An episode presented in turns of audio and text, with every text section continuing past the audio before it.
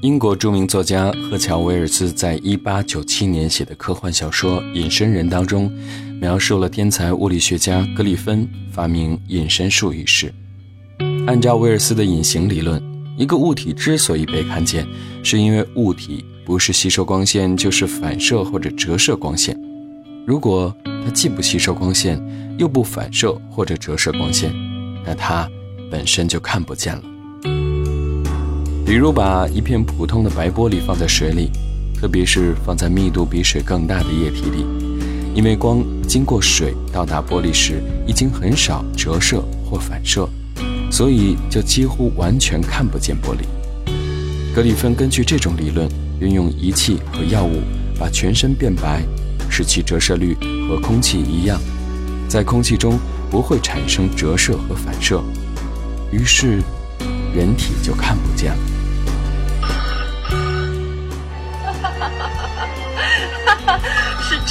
假的？我骗你干什么？哇，BB 机呀，BB 机，你真行，BB 机你也有，真厉害。是我。你真的认识我？如果有多一张船票，六四年去过新加坡登台吧？弟兄们，不好意思，晚上要加班。他用了一个很婉转的方法拒绝我。在我的记忆里，那个晚上是我们最后一次见面。没多久，我就离开了新加坡。他是土生土长的上海人。你好，我是叶青。叶青，巨蟹座，祖籍福建的上海人。如果给他打电话，你会有一种时空交错的错乱感，瞬间的直觉告诉你，电话那端的人是梁朝伟、黎明或者刘德华。我在上海长大嘛，上海，我不知道你了不了解，上海是这样子的一个公寓，它是可能是本来是一一户人家的，就很大的一个公寓。然后来就被分配给，比如说两个家庭。那我们就是，我们家就是这样。我们的有一个邻居，人家都是做话剧啊，就是北京人呐，是这样，就是家里头都是话剧啊，这样世家。然后我就跟他们平时一直都用普通话沟通。你老老实实告诉我，你外面是不是有女人呢？你有毛病啊！谁跟你说的？别管是谁，你外面是不是有女人了？没有。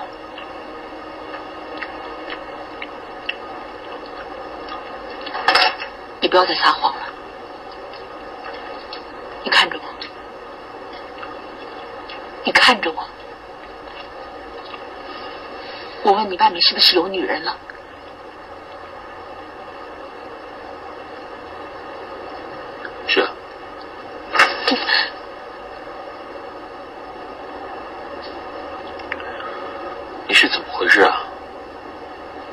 已经在你面前承认外面有个女人了，你还咋这么轻？我没想过他会这么回答，我不知道该怎么办。你再来一次吧。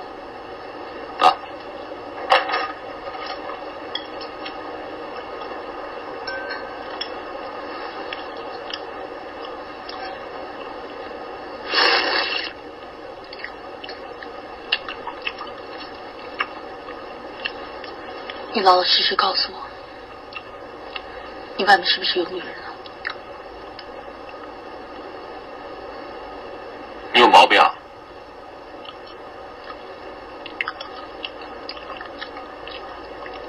谁跟你说的？别管谁说，你是不是有女人了？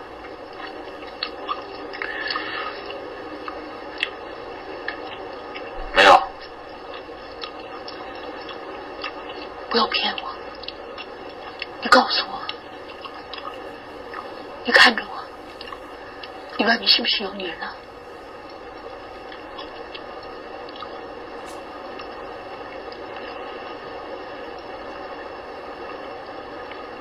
是啊。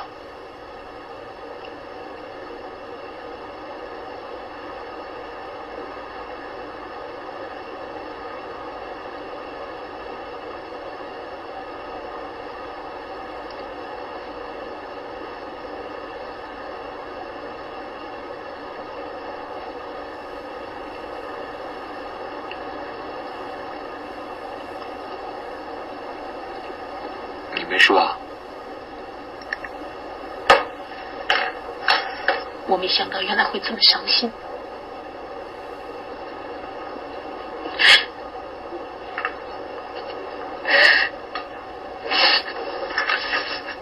事实而已，那不是真的。就算是真的，他也不会承认。没事的。配音演员在广义上是指那些为影片配上对白的人，狭义上是指为某个人物角色配音的人。除了翻译影片需要配音演员配录台词之外，在所有的影片当中，由于演员嗓音不够好，或者是语言不标准，亦或是不符合角色的性格要求，都不采用他们本人的声音，而会在后期录音的时候请配音演员为影片配音。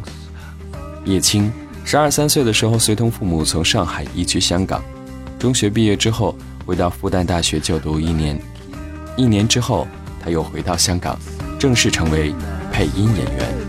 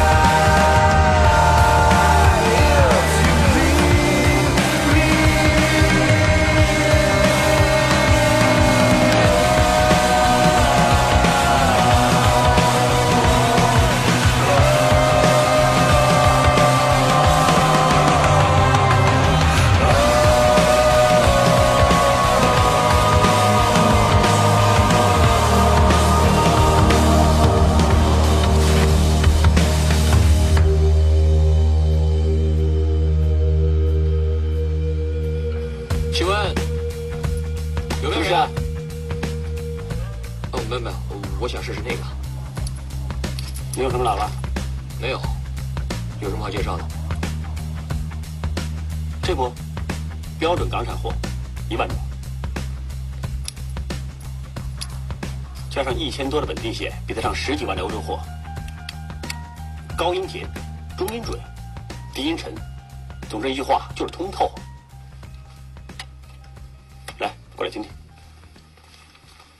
是谁在敲打我窗？立体感多强！是谁？感觉到没有？在撩动琴弦。就好像在你面前唱一样。那一段被遗忘的时光。哎，你试试这个。你听老音乐呢，这种好。是谁？怎么样？在敲打我窗。哎。要是我买一整套，有折扣没有？胆机在这儿买，腊八就不要。啊，稍微便宜点。那一段我找谁呀、被就是爱人介绍。遗忘的时光。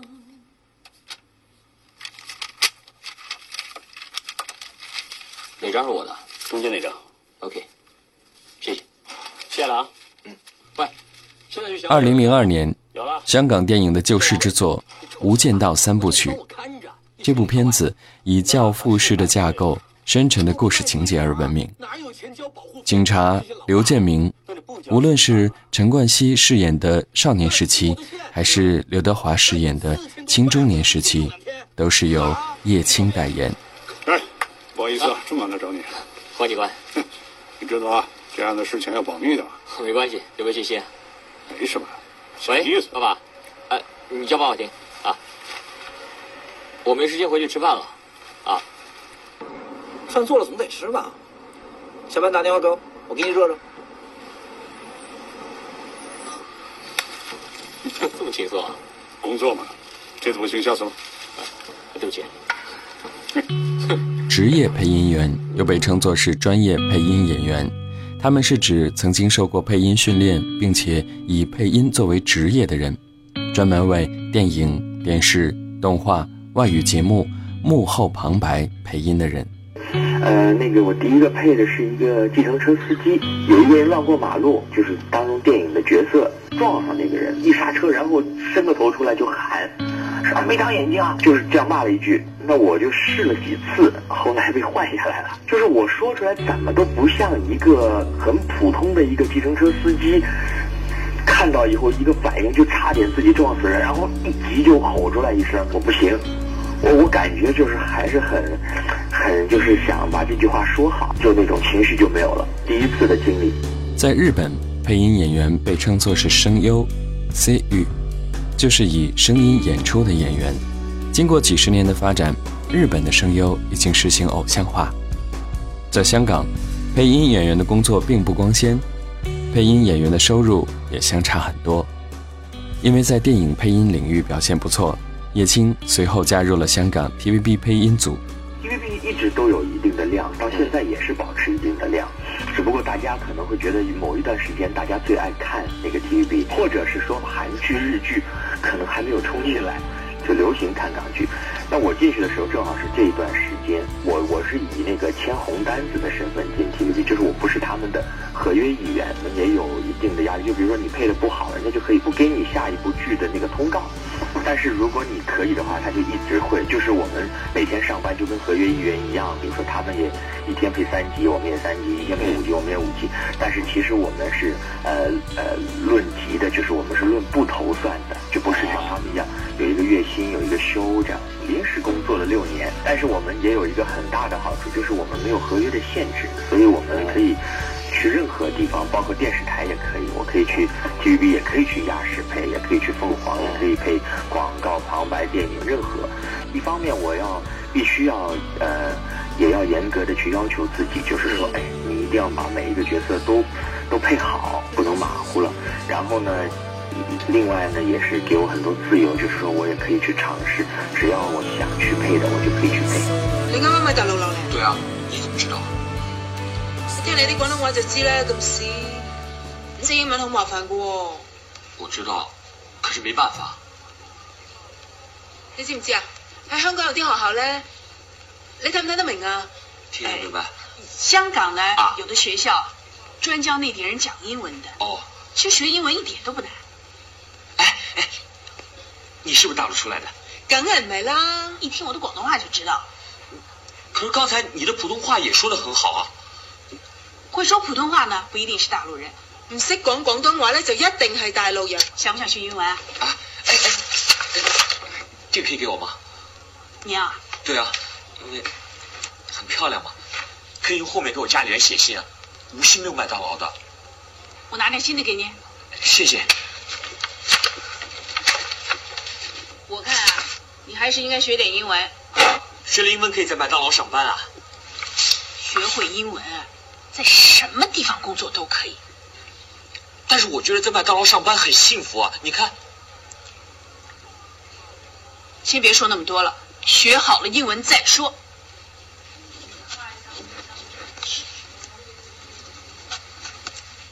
报名费要一百块，可是我只有五十块。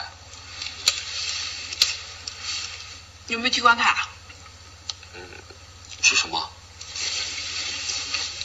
这个提款卡，你往那个电脑里一放，那个钱就绝身就飞出来了。这一声啊，有没有？真厉害啊！你真的没有啊？没有啊。快点申请一张吧，可有用了。我跟他们说一声，今天你先付五十块，过几天来上课的时候再付那个那个五八块，好吧？好，谢谢。How are you? How are you? 又嚟一個靚女，知啦，講真，又揾自己啲同胞着數。咩同胞啊？佢撈頭嚟嘅，講國語的。嗯，啱啊。好了，五八塊不算貴，還有輸送呢。嗯，謝謝。你認識他？哦，我在這裡做兼職。兼職？哇，BB 机呀、啊、，BB 机，你真行，BB 机你也有，真厉害。好了，各忙各的啊，就这样，再見。主秘，哈哈，謝謝謝謝啊。好玩啊，不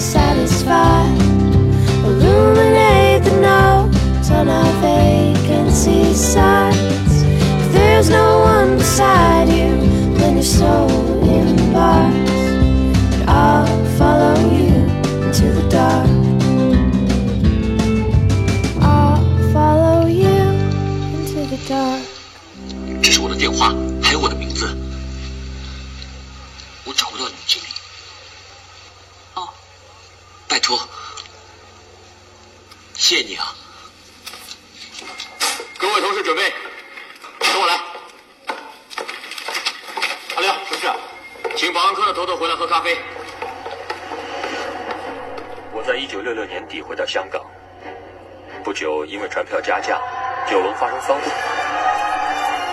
我不知道自己会停留多久。我在湾仔一间公寓长租了一个房间，为不同的报纸写专栏。那时候的稿费是一千四十块钱。开始那段日子，生活很艰难。是我。如果有多一张船票，你会不会跟我一起走？甜蜜蜜，二零四六，无间道，花样年华，一号皇庭，创世纪。虽然叶青为很多明星配过音，但叶青与他们很少见面。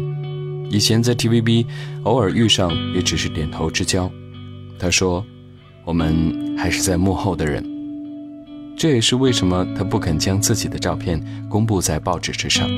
他说：“我们习惯待在幕后了。”但是，人们理想当中的隐形人在理论上是不存在的，因为人之所以看得到东西，是因为光线进入人的眼睛，在视网膜投上影像。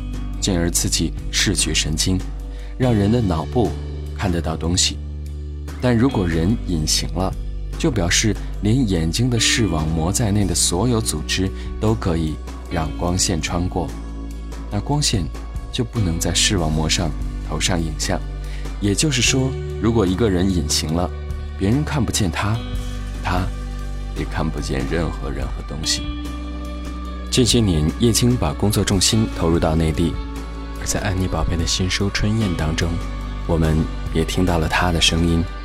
生活给了我们一个和世界相处的方式，每个人都有自己最自然或者最舒服的生存方式。即便此时此刻还没有到达理想的状态，也正在路上朝着那里狂奔而去。谢谢你收听今天的 Sound，我是阿鹏，下周再见。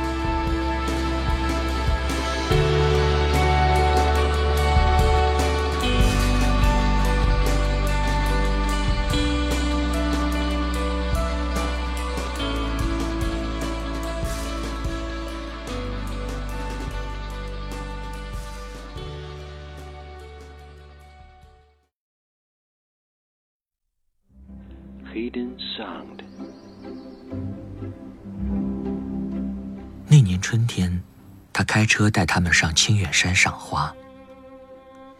每逢季节转换，一起上山游玩。春天看山鹰，夏天听蝉鸣，秋天看红叶，冬天泡温泉。住在林远的人，慢慢成为有情有义的闲人。桃花和樱花盛开时，大堆旅人来到林远，拥挤在湖边看桃红柳绿。这是每年春天林远必有的节日。秦耀临时起意，另辟蹊径，带他们去别处看花。汽车在山路上兜转良久，转到山谷背面，渐渐看不见游人如蚁的风景区和城市楼房。止于蜿蜒起伏的暗绿山岚，公路山坡上汇聚大片花树，人迹却寥寥。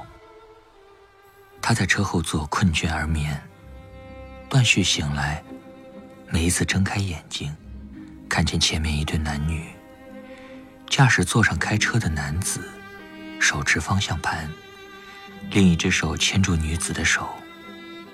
他们不时俯身短暂亲吻，空气闪闪发亮。小山樱和海棠正在盛期，粉白花朵密密绽放，弥漫谷地。山路曲折迂回，伸向远处。他们下车，走向花丛。秦耀转身寻找少女，把她横抱起来，奔向山坡芬芳绚烂云彩。他发出尖叫，满眼晃动炫目阳光和花枝。他们在花树下铺开大块布毯，是真亮用织出的碎布拼接缝制的，颜色淡雅古旧。提前预备好的酒和食物，羊毛毯子。他躺倒在地，仰面看脸上簇簇花团。风过时，落英缤纷，丝丝光线，缕缕芳香，每一抹色彩，每一阵清风，每一片花瓣，让人的心沉醉酣畅。空气中的暖意和芳香，如同包裹全身的薄棉被，让人懒洋洋、昏昏欲睡。他说：“我不知道自己是否因为迷醉而入睡。我沉沉睡去。”他置身花海之中，睡了一个午觉，安宁、冗长、完整。那也许是最好的时候。他说：“我沉沉睡去，他们相爱，我在成长，我也与他们相爱。一簇簇正当盛放的花束彼此相会，花在坠落，我们在破损。时间貌似凝固，其实一刻不停留。”不为欢愉停留，也不为破碎停留。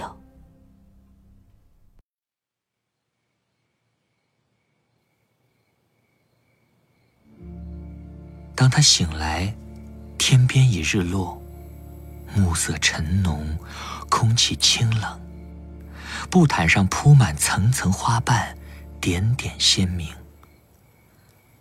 有无所畏惧的死。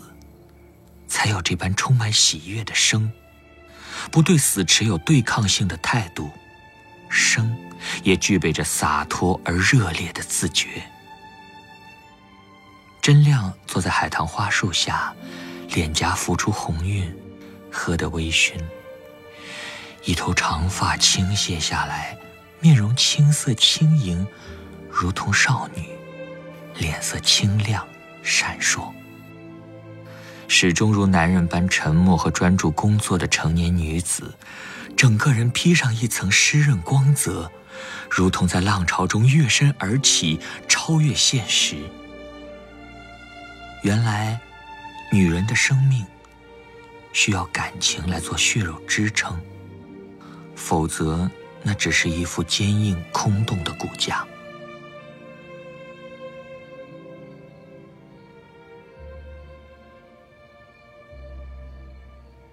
秦耀卧倒在他身边，身上盖着毛毯。真亮用手轻轻抚摸男子的耳鬓和额角，脸上微微含笑，眼神里却有无尽哀恻。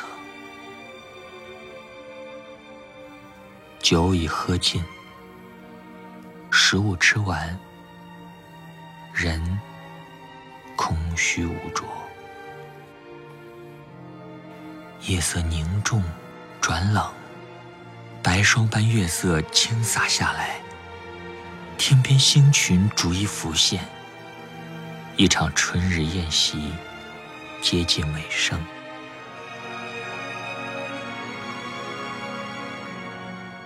你可快乐？真亮微笑不语。他又问：“你觉得？”秦耀会否爱一个人长久，并且有始终？真亮说：“那你觉得我会吗？”我不知道。你仿佛可以随时离开，也可以随时留下。他说：“我知道天下所有的宴席都有终结，但依然希望这一刻，这注定破碎成空的丰美和悲哀。永无停顿。